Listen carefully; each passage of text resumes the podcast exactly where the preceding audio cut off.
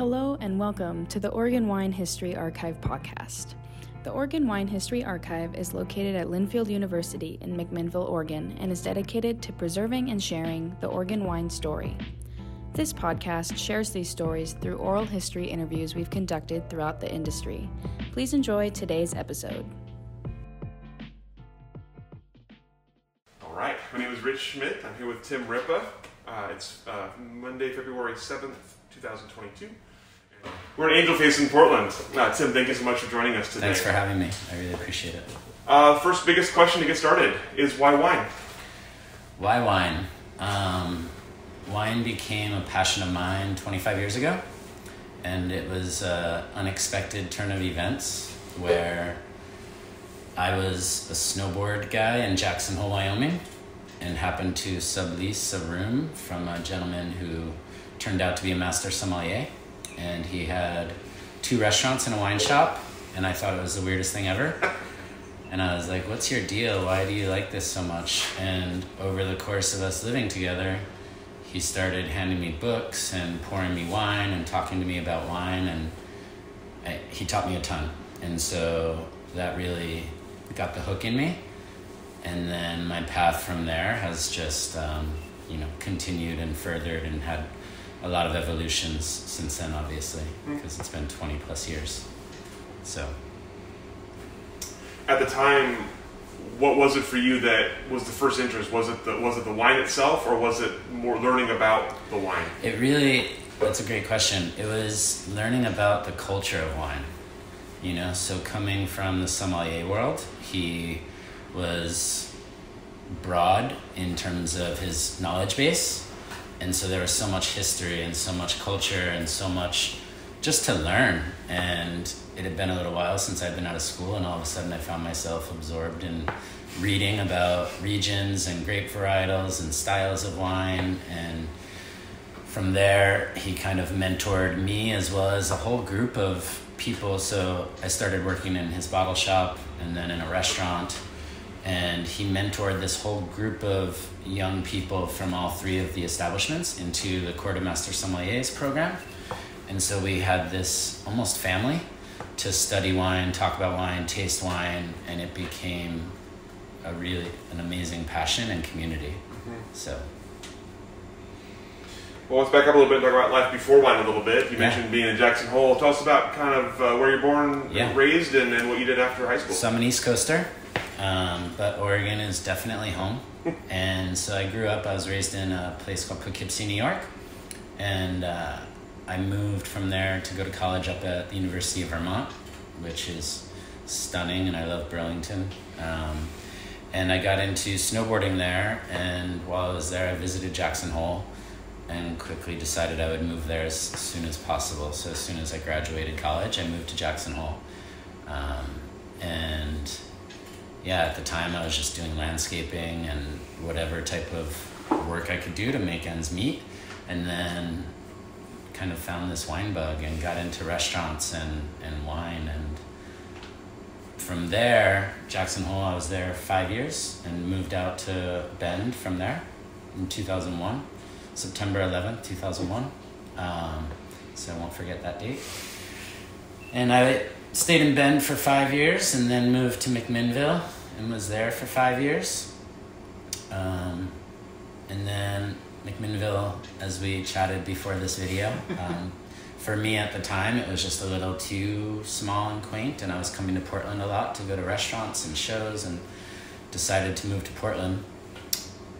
And then I realized at the time I was working in McMinnville, in Carlton to be specific, I couldn't handle the commute down to the valley every day, and so I uh, ended up changing my position in the wine world in the industry and started working for distributors up here. And then I've been doing that ever since. So that's the last 11 years. So you mentioned uh, one kind of strong influence on your wine life that just kind of brings you into wine. So as you started to learn about wine, as you started to drink wine and appreciate wine, uh, the, the first step was bottle shop. Is that right? Correct. So tell me, Yeah. tell me about that experience. So it was fun because, like I said, the gentleman that ran it, his name was Ken Fredrickson, and um, he was a master som, and he took it very seriously. And had this amazing selection in a retail shop. Adjacent to it, he had kind of an Asian fusion wine bar called Koshu. And so it was the Jackson Hole Wine Company at the time. And um, it allowed me and my peers to really dig into a little bit of everything, you know? And to this day, retail is great for that, where there's such an assortment and, and prices, styles, regions, varietals, what have you, that it allows you the opportunity to explore the world of wine. And being able to do that in a community like I had, that we were all studying and kind of geeking out on the technical and book side of things, um, that's kind of what really sparked it all for me because there's just so much to learn, you know.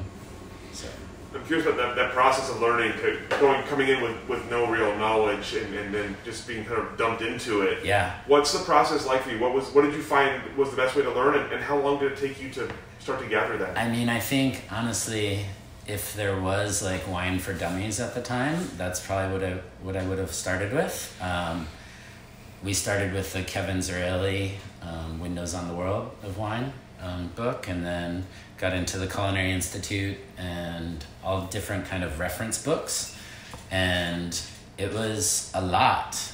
And honestly, it wasn't um, until I've had years and years and years in the industry, and as you know, firsthand experience goes a lot longer than book knowledge, in my humble opinion.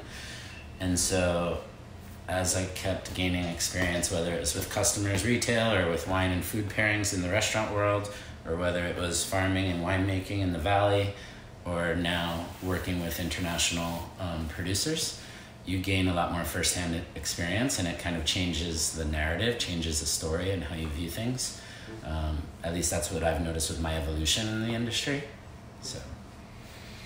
So, um, uh, with the with the early wines you were learning, uh, was there a specific region that you found yourself drawn to, or sort of a kind of wine? I'm a little embarrassed to tell you and, and to have it on being recorded, but um, you know, back then was Australia's heyday. And so wineries like Torbreck and Noon and who else am I thinking of? That Leeuwin Estate and they were I was really enamored with all of those wines.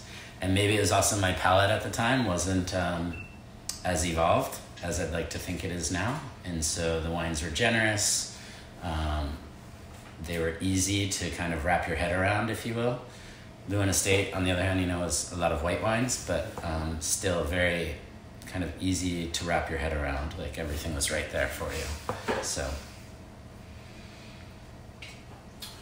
Was there a was there a an aha wine for you?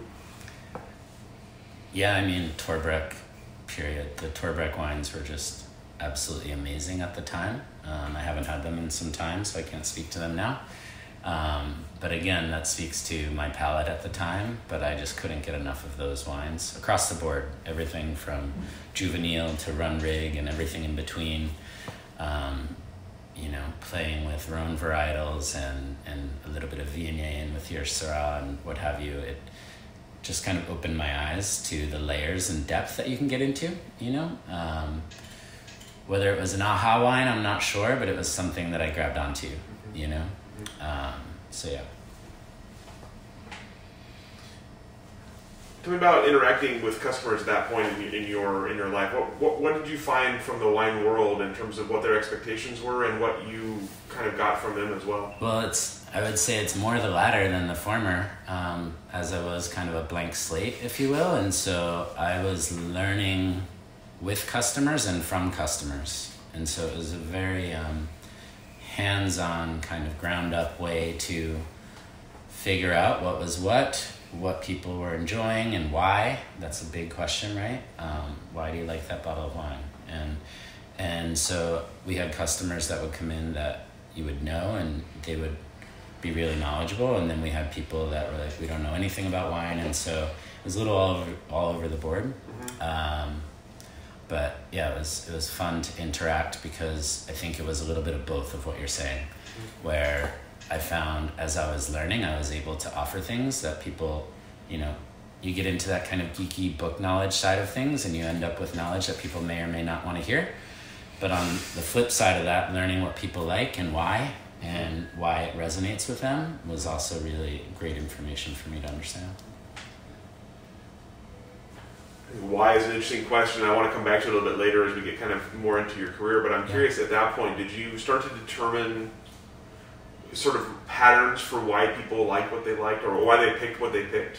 No, I think for me, it was more, I was learning so much about wine at the time that I was learning how different everything could be. And so when you talk to a customer, it's all subjective, right? And so you really need to listen to your customer and then understand where to bring them and why you're doing that, right? And so someone might not be familiar with, let's say, white Bordeaux, but they love Sauvignon Blanc, and, and you have the opportunity to kind of introduce them to something new. Um, that's something I've always really appreciated is the ability to introduce people to something, um, that education side, because so many of us as consumers have an experience with a bottle of wine that we might not know anything about. And when you're able to dig into that and have a little bit more behind it and share that with people, it kind of changes the experience, you know? Did you find certain parts of the educational experience that were that resonated more? Certain parts of what you were telling people that resonated more with them than others? I mean, I think honestly at the time this doesn't have much to do with Oregon wine, but at the time informing people of how Europe labels their wines. A lot of people don't know that Bordeaux is going to be a Cab or Merlot based blend, or that the Rhone or Southern Rhone is going to be a Grenache based wine, or that Burgundy is more often than not going to be Chardonnay or Pinot Noir. Um, and that kind of I watch people's like eyes open, just like, oh, I had no idea. It doesn't say Chardonnay on it, and so I never would have known that it was a Chardonnay. And that was kind of a trivial but important learning curve for me. Just bringing what was unfamiliar to people and kind of making it more familiar, you know? Did you have uh, at that point? Did, did was Oregon wine even on your radar, or what point did that happen? No, um, Oregon wine really got onto my radar when I moved to Bend in 2001. And initially I was working in a little retail shop, but then I started running this wine program for a phenomenal restaurant that unfortunately no longer exists. It was called Merenda in downtown Bend. And obviously, Oregon wine is a big part of any or most programs here in the state. And so we had an extensive Oregon program. And at the time, again, like everything's so time based but producers like Patty Green and Mike Etzel and Ken Wright and Steve Doerner and a lot of the flagship um, Oregon wines from the late 90s to early 2000s were represented, and that's kind of how I got to know the wines, but also the proximity of Bend to the valley, even though it's, you know, three hours or whatever it might be, it was close enough that wineries would come to Bend to sell their wines. And so having the opportunity to meet a lot of these people, you know, whether it's Barnaby and Olga or Dick Shea or David Polite or, you know, all these all these people would come over and you get to hear their firsthand stories and experience and um, it again gives you something to provide to customers that they might not always be aware of. So I felt really, really lucky to have that experience. At that point, you you you had developed, you had some time to kind of develop a palate and develop opinions about wine. And uh, what were your first impressions of Oregon wine? Um, honestly, there's still a lot of like Pinot Noir can be expressed in so many different ways, right? And so, depending on where the fruit was coming from or whose hand was handling it, um, it was pretty fun.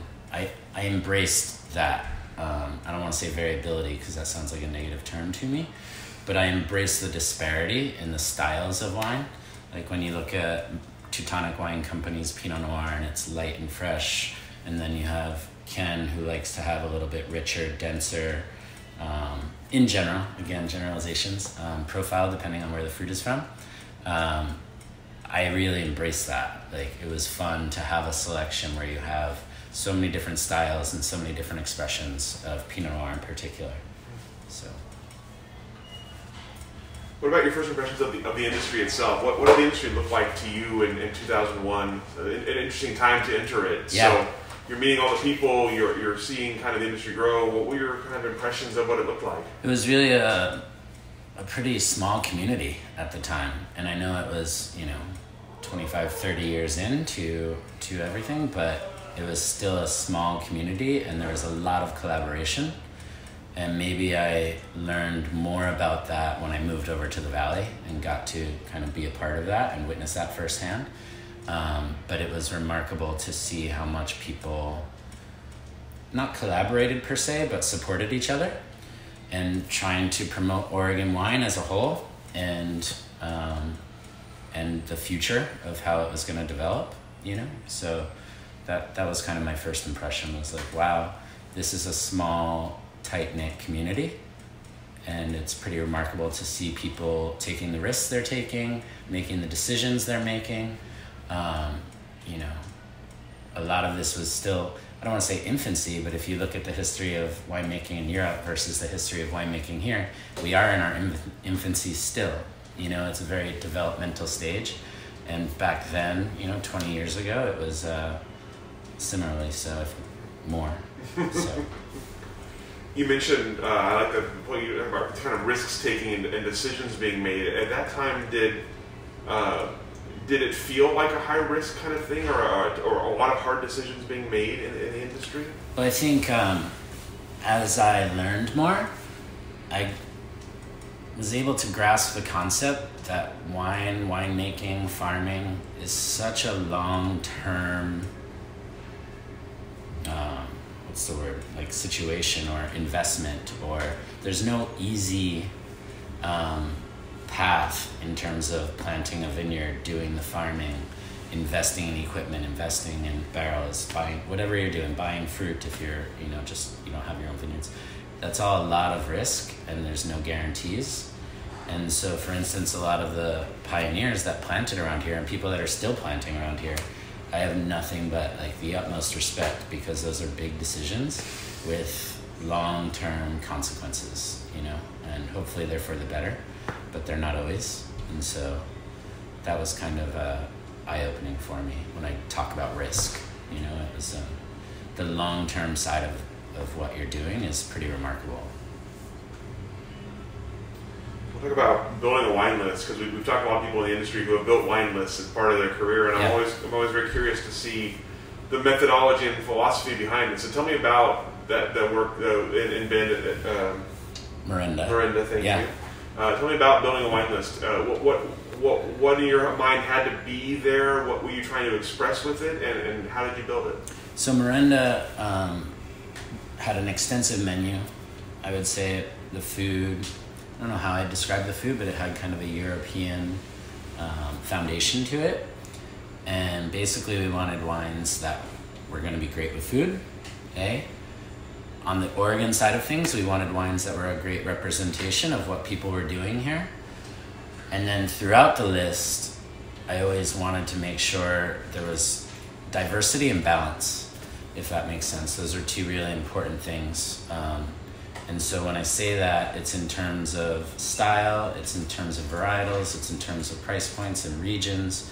Like there's a lot that goes into it, but the wines needed to fit and needed to resonate for a particular reason, um, whatever that might be.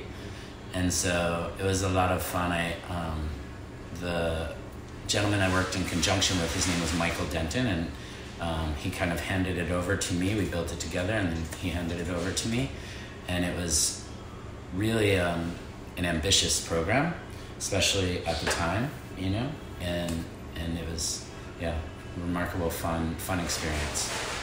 So and that also led me that part of my job building the list led me to a lot of educational things educating staff or me going over to the valley to get some firsthand experience with wineries or taking staff to the valley and it kind of become, became like this multi-dimensional role so it wasn't just like building a static list so much as like having this interactive um, role with it whether it's with staff or with producers or both so You mentioned diversity and balance, which I think is, is something we hear a lot in that. And to you, when you talk about diversity and balance, um, are you looking? Do you find yourself? I need a wine that fits this space. Let's go out and find it, or do you find yourself? I love this wine.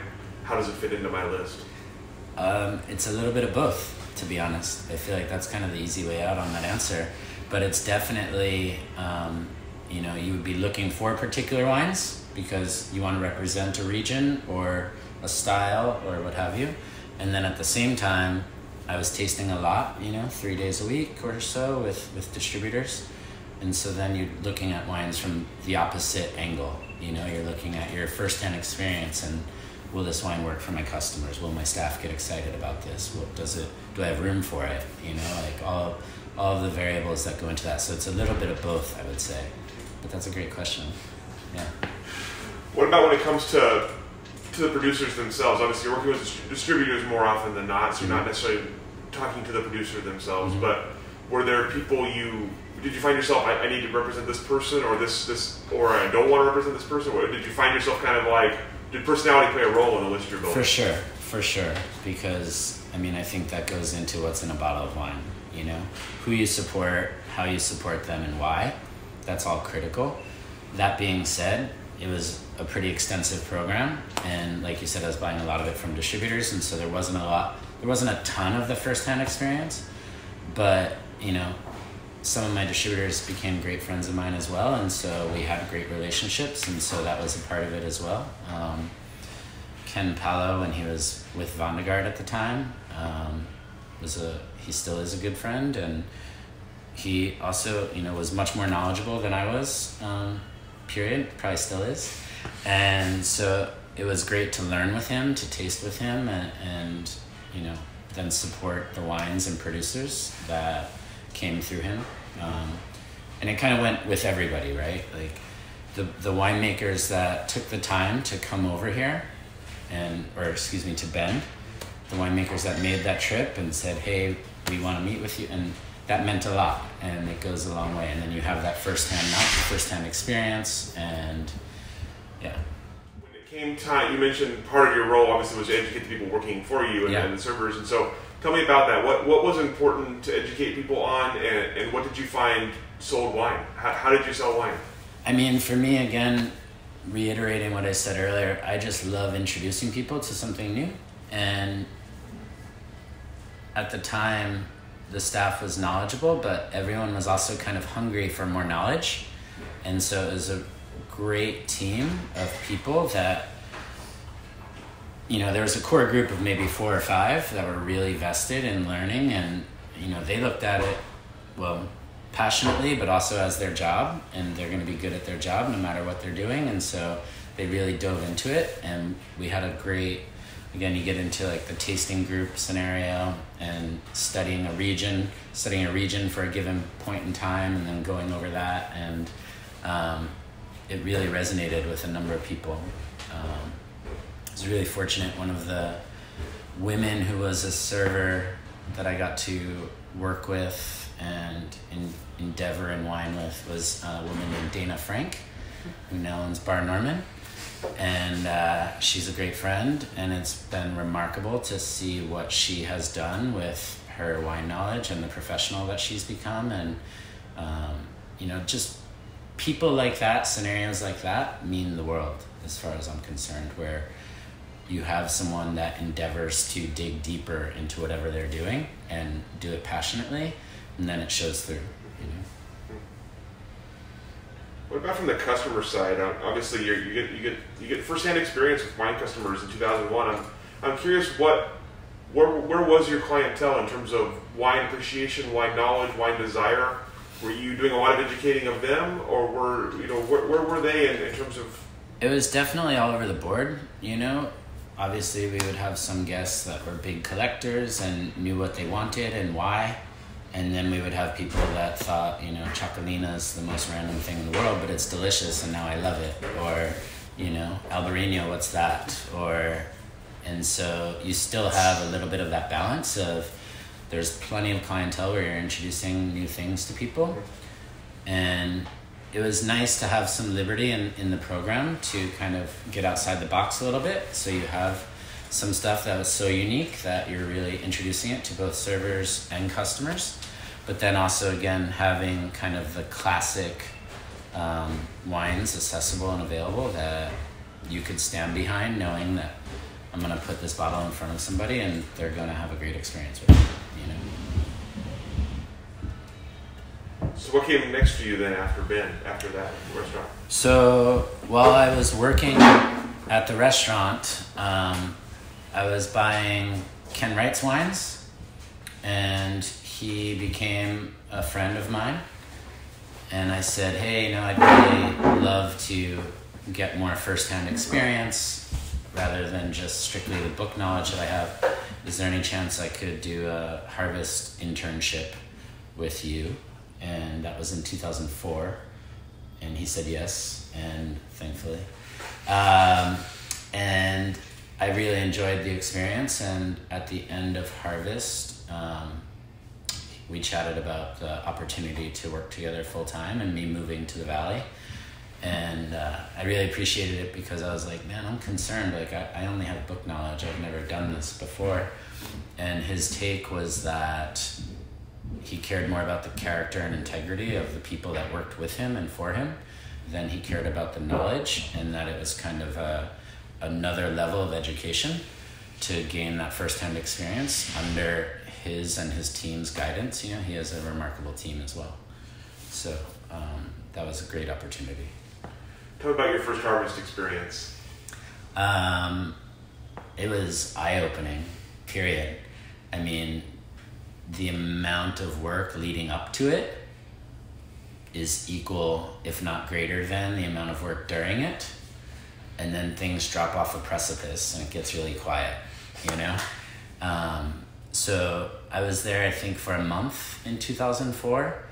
And I got to, I would go over on weekends beforehand and like deal with sampling or washing barrels or racking or whatever.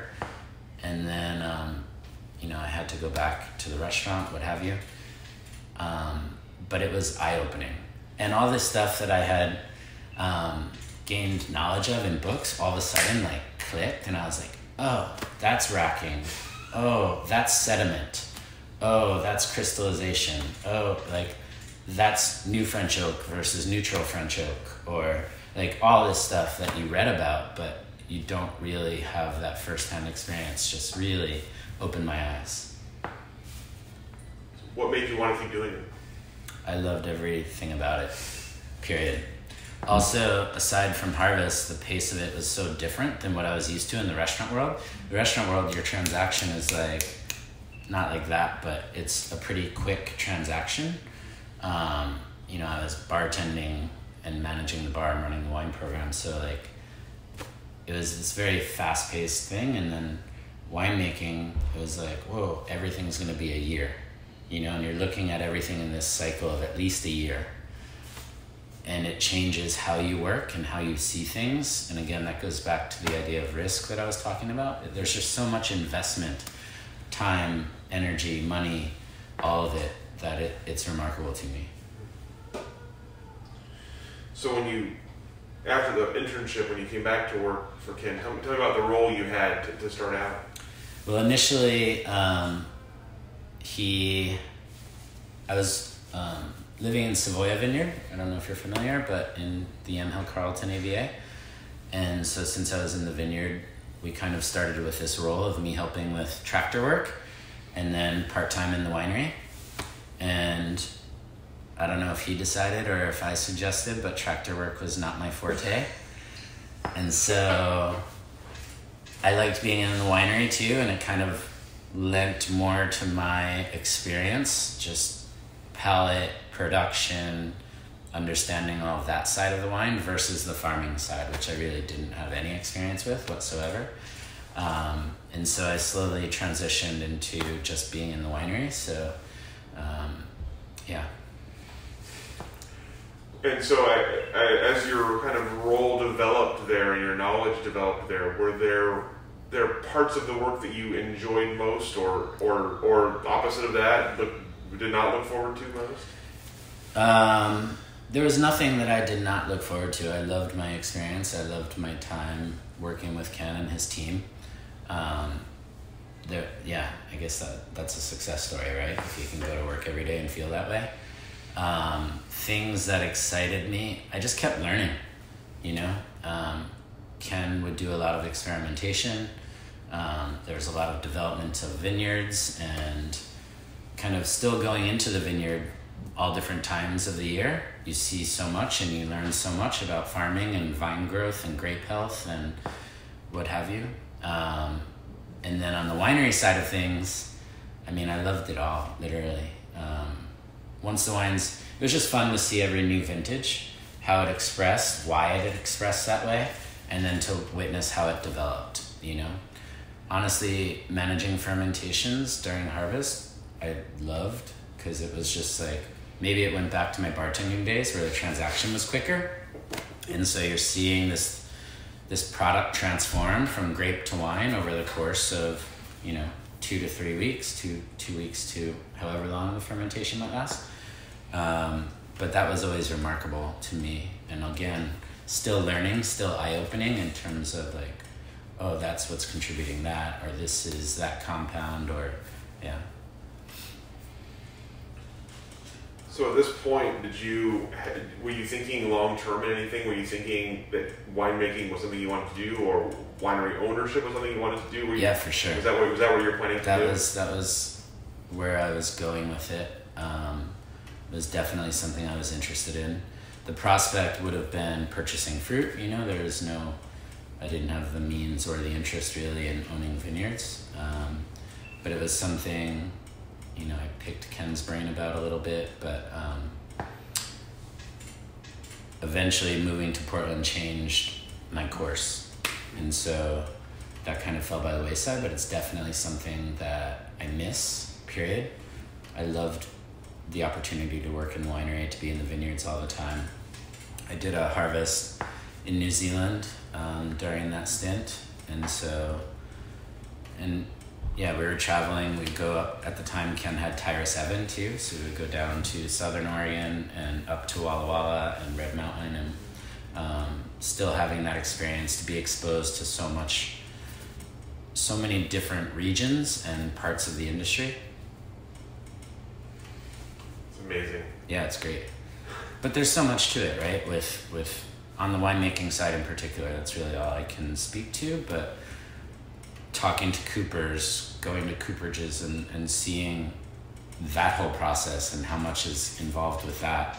Um, and everything from like, you know, developing a relationship with the glass supplier and like talking about how important that is or closures. And Ken at the time was with Nomacorc, um, but at the same time, Nomacorc was doing a lot of evolution. And so we'd always do different experiments with that or experiments with native yeast versus um, commercial yeasts or just really always kind of feeling things out and trying to figure out the whys, the whys, the hows, the whens. I'm curious about your, your New Zealand experience. How, how was it? How did it compare to Oregon harvest? It was quite different. Um, it was great. It was at a winery called Ata Rangi in Martinborough on the North Island, and um, Ken offered a great opportunity for me and one of his uh, vineyard managers to go over and work harvest with them.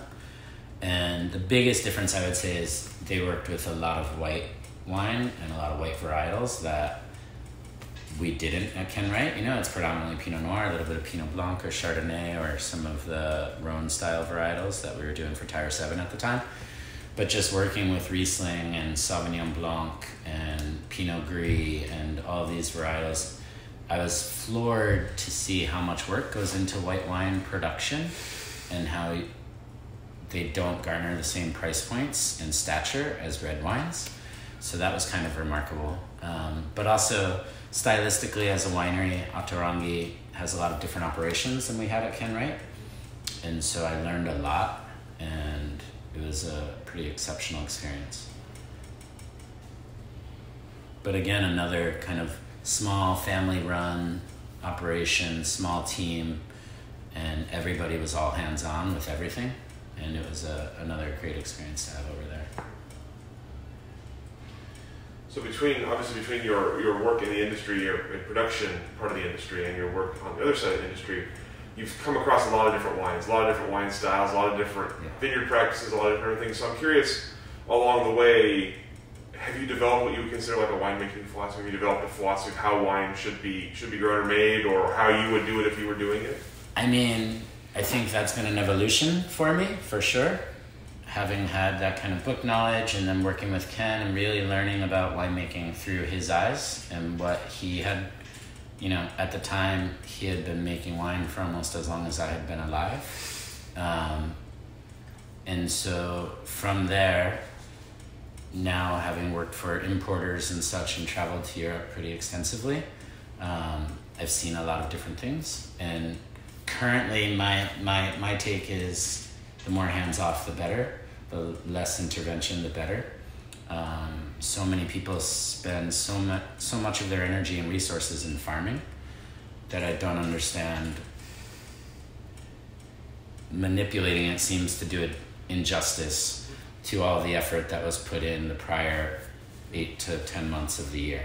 You know, um, and so that's for me kind of where you get into an authenticity of place and product is where there's less intervention. And so, a big thing, I used to be a little bit dogmatic about it, and um, I've learned that that doesn't really pay because it just doesn't. Um, and so, I'm not dogmatic about it, but that's, the, that's where I lean um, with all of my preferences in terms of seeing somebody's principles of farming or winemaking and then also the finished product. So. So you mentioned the, the move to Portland, kind of change, changing changing plans. Unexpected. Unexpected. Huge, huge, unexpected change of plans and changing course. Um, yeah, it was really a bittersweet day when I realized, you know, I, I did the commute for like three weeks or something. And I was like, this is going to kill me. I can't do this. And there's tons of people that do it all the time, and more power to them. Um, I just couldn't do it. And so it was totally unexpected but it was going to break me, I'm pretty sure. And so I had to have a really hard conversation with Ken, and neither of us were happy about it. Um, but it was just something I had to do because I wasn't to move back to McMinnville, um, and I couldn't do the commute every day. So, um, and Ken and I stayed great friends and still are to this day. Um, but yeah, kind of that unexpected move, or that move, I didn't realize would shift my my course entirely in the wine industry. So Well, so tell me about that. When, once you made that decision, what, what did you think was next? What, what, what was the plan? well, I had heard there was um, a distribution company at the time called Triage, and a couple of people were leaving, and they had reached out to me, and it was kind of really um, happenstance timing that it was when I was like, I can't do this commute anymore, and I had I was new to Portland and I had never sold wine before. And so it was, I don't want to say daunting, but definitely a, a little bit of a precipice for me to jump off of, you know? Um, and so it was a really steep learning curve to learn the city, learn the businesses and what they were doing and the people doing it and why and then to learn this whole portfolio of wines when I had had basically a cellar palette for the last five years, you know.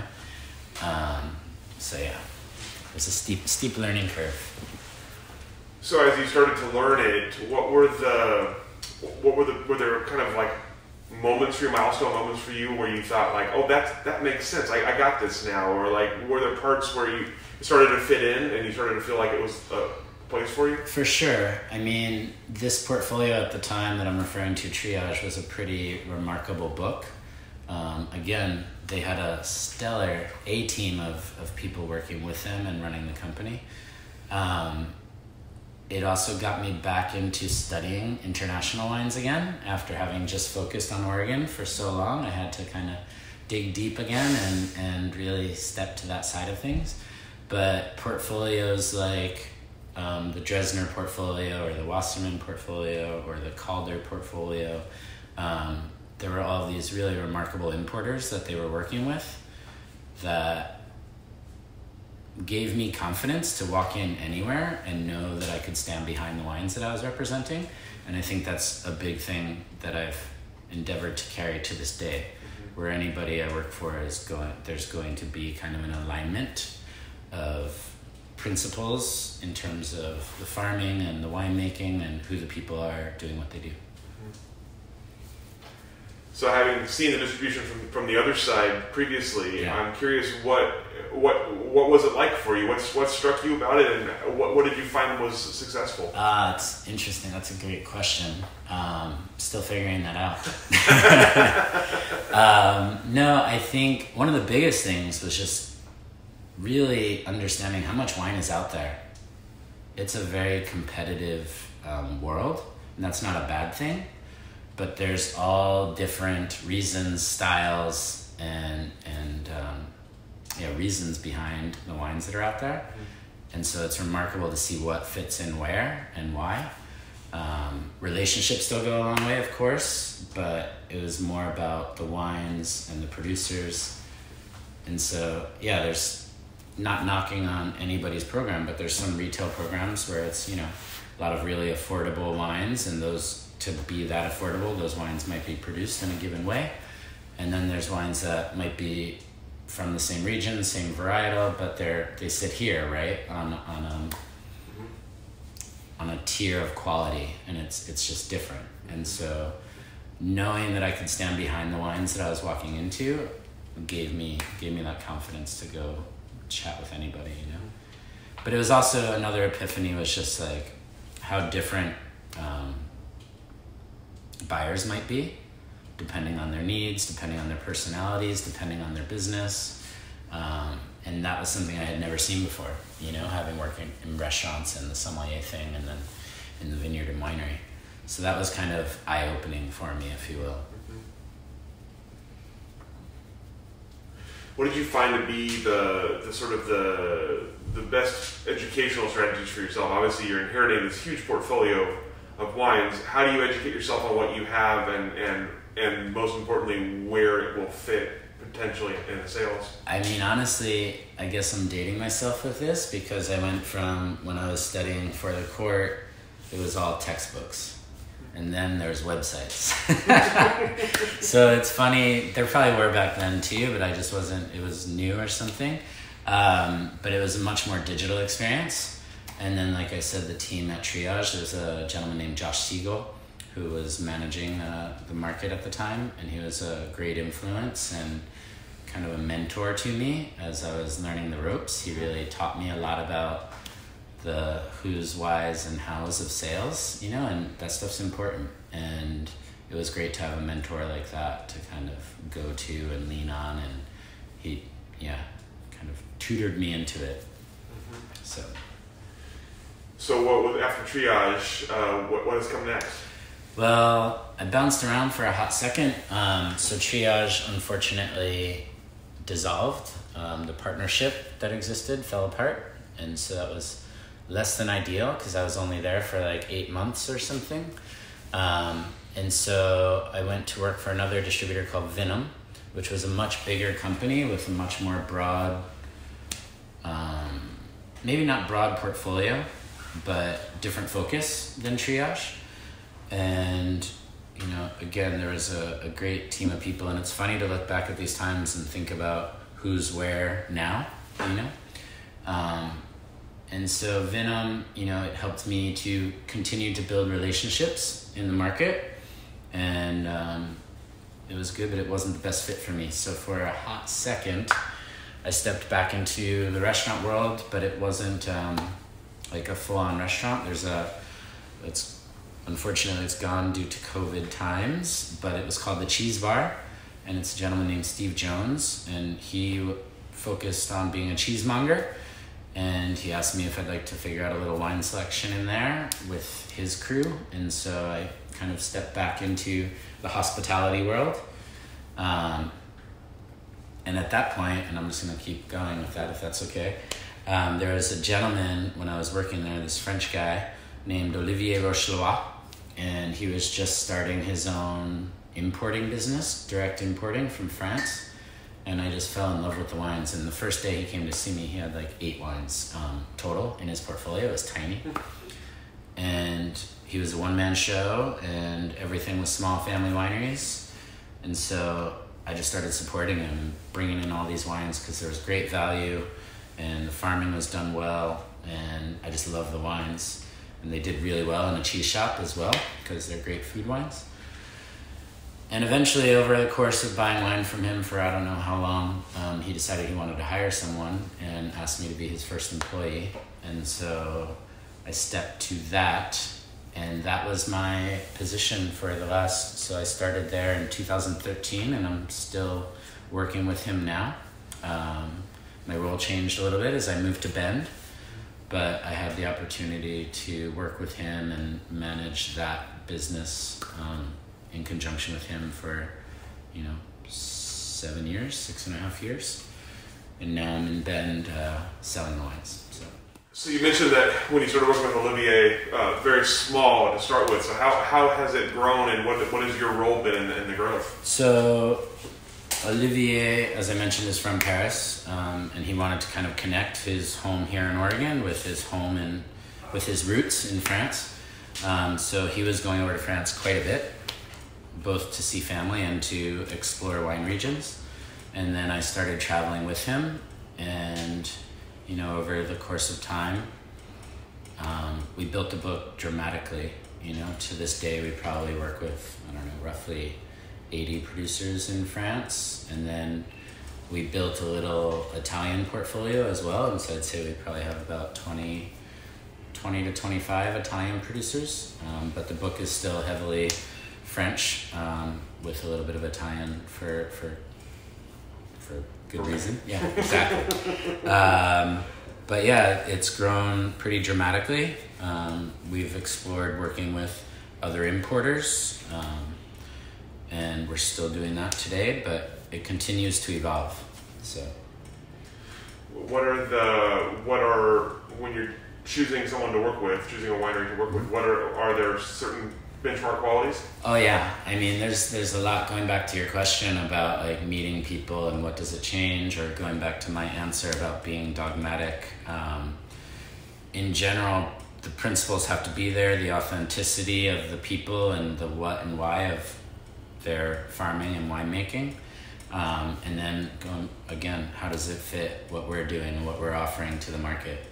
Um, so you kind of go into each of those meetings really open and then everything kind of fits itself in, if you will, where you're like, well, this fits, this fits, this fits, this fits, and these are the reasons why, or it doesn't for whatever reason, and it can go both ways too, right? It's not just all on us. The the producers obviously are looking out for what they want, expect, and need. Um, and so we've really worked hard to make sure it's a good fit for everybody and I think that comes through in the wines. So.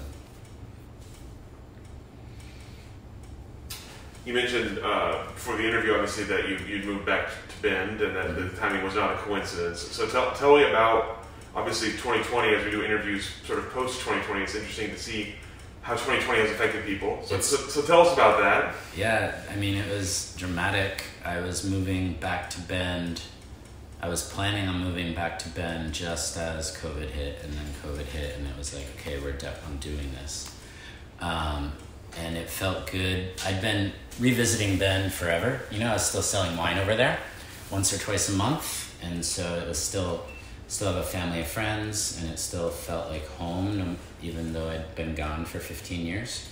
Um, but when COVID hit, you know, it was a challenging time to be the new guy in the market with these new portfolios. Um, so I also work with two other small portfolios because I couldn't make ends meet just on these uh, niche French wines from Petit Monde over in a smaller community.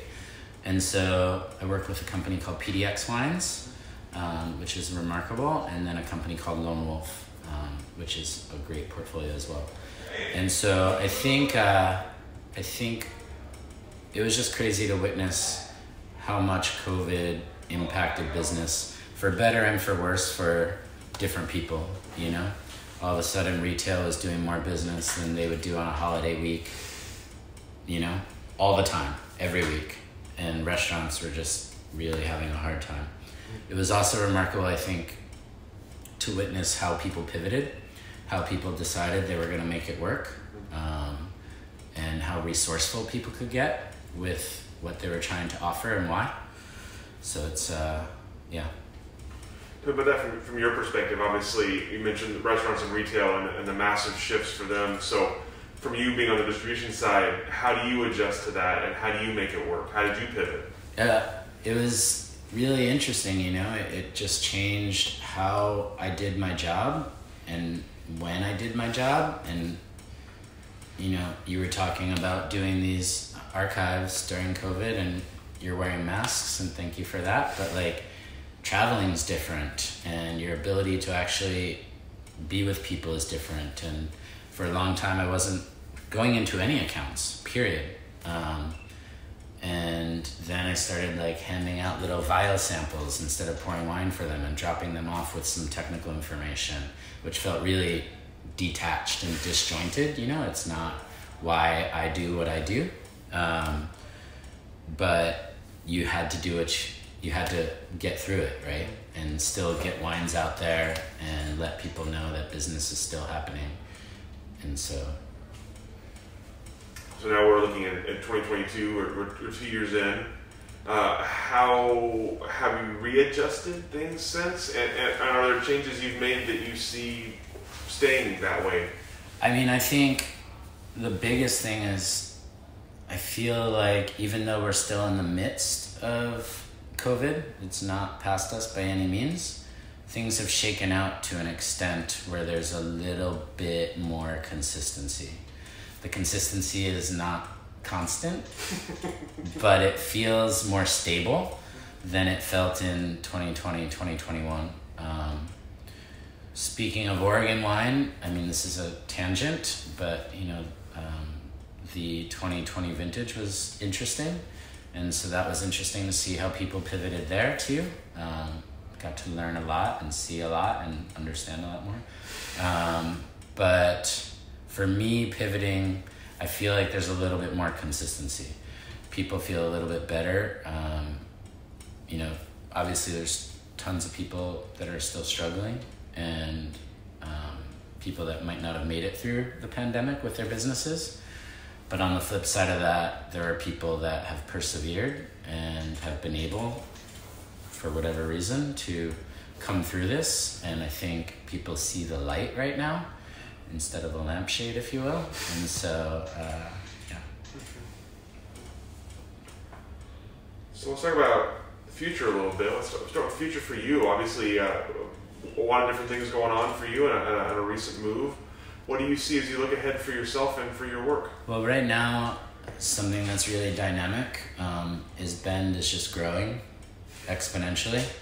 And so I think there's a lot of opportunity for various businesses there, um, but there's just a lot of interest there. Going back to Oregon Wine, um, Oregon Wine is really dynamic right now, more so, I think, than when I first got into it 20 some odd years ago. And so, again, it's kind of like I'm engaged with how dynamic everything is, and that's that's uh, keeps me going and keeps me really happy with with what I'm doing you know um, i'm not going to be a salesperson forever so it's interesting to think about what those next steps that you're asking about might be. Um, but for the time being i'm only almost two years back in bend and i like to kind of have a long-term building if you will. Um, and so for for the next few years at least i'll be doing what i'm doing and kind of witnessing how things change both on the winemaking side and the oregon scene and the retail and restaurant side of things in the Bend, and and I work in Eugene as well, um, but I'm based in Bend, so in the two markets. You mentioned obviously the, the changes in the industry uh, since you've been a part of it. Tell me about what, what Oregon wine looks like now to you versus when you kind of first impressions 20 years ago. I mean, I think there's a lot more players in the game at this point. Um, a lot of people have kind of seen the potential in Oregon, and I think that's not a one dimensional potential either, right? So you have people, whether it's Jeff or Chad Stock or, or uh, Tyler and making not just your classic Pinot Noir, like playing with different varietals, playing with different styles of winemaking, experimenting more. Um, I think with climate change, you're going to see that too more plantings of other varietals. And who knows, we might find varietals that are even more suited to what Oregon is becoming than Pinot Noir, you know? Um, that's my take at least. And so as you look ahead, then is that you, do you see do you foresee more of the same? Do you do you have? I mean, the growth in the industry since you've been in it is astronomical. Yeah. Do you see more of that? I don't. I, I can't imagine it being sustainable. To be honest, it's such a competitive industry, and there's only so much land out there that if people are being are having integrity about where they're planting and how they're farming, then there's a limitation to what we can accomplish. When you get into these other varietals, I think there you open doors to where you are going to see more options on the table, more people playing with different things, more styles of wine coming out of Oregon than we've known historically, um, which is exciting to me, you know, because we don't, nothing against Pinot Noir, but we don't need to be like a one trick pony type thing. You know, I think there's a lot of potential, and the more people are experimenting, the more people are endeavoring to explore, the more we're going to see quality wines that are maybe outside the box of Pinot Noir and Chardonnay and Pinot Gris. And I don't think that's a bad thing. I think diversification in our industry on all levels should be welcome, um, from farming to winemaking to finished products. So a, theme we've heard in a lot of our interviews from people on the other side from you, from, from people trying to sell their own wines, is the change in distribution uh, over the years. Obviously, as, uh, since since you've been a part of it and before, distribution has changed quite a bit. So Yeah. I'm, I'm curious what you see for the for the future of wine distribution, especially coming out of a pandemic eventually, possibly, and for the future of sort of wine sales in general. That's a great question, first of all. Um, I think my particular perspective is different because I'm working in smaller communities with Eugene and Bend versus here, so I can't speak to Portland and what's happening in distribution here. Um, over, you know, you've seen a consolidation, you've seen larger companies buying smaller ones, and at the same time, you've seen a lot of there's a lot of competition within the small guys, people that want to have their own entrepreneurial business, and there's a good reason for it. And these are the ones they believe in, and they're gonna put in the work and, and make a go of it, you know? And so I know enough of those people to know they're not gonna go anywhere. But at the same time, it's a very competitive industry, and so there has gotten to be a bit of a corporate, big business um, side of the wine industry that you would be able to speak better about regarding the producers and what they have to say. But it's definitely changed how wines are sold.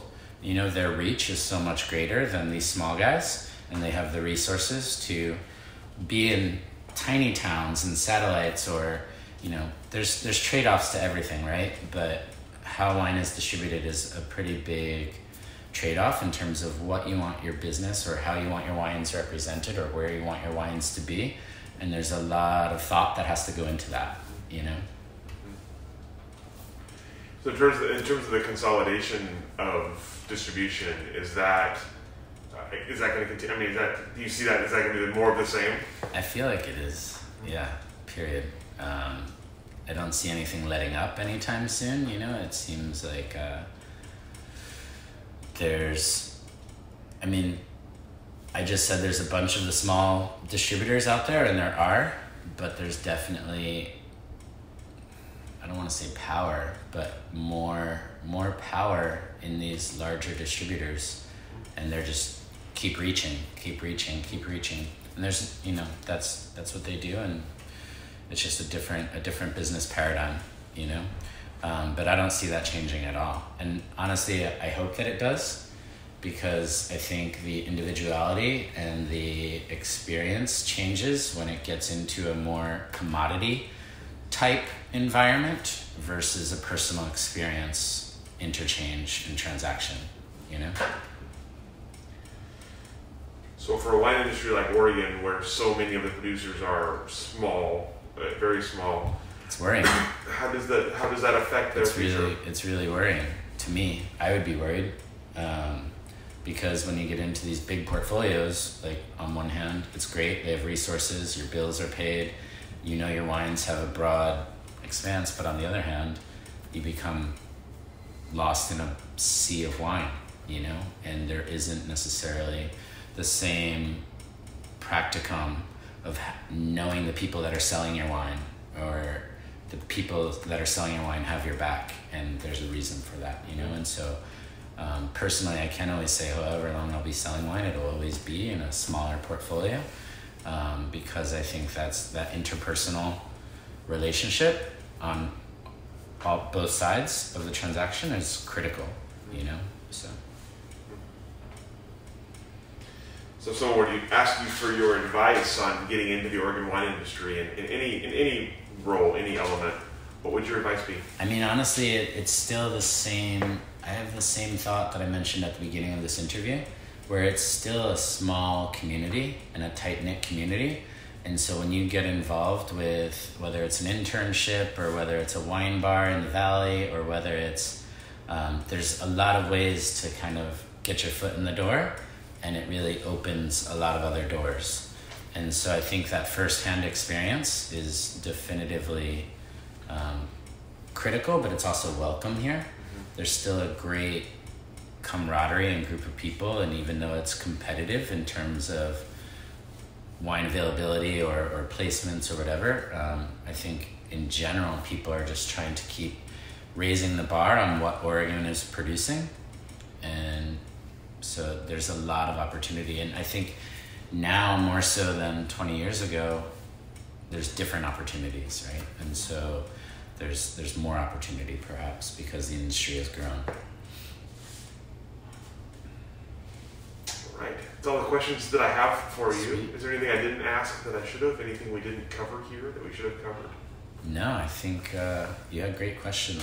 So thank, Thank you. you. Thanks thanks again for the consideration Yeah. and your time. I really appreciate it. And thank you for the same. We appreciate Yeah. your time and your stories and your, and your candor. And uh, we'll go ahead and let you off the hook. Sounds great. Thank you both. Thank you.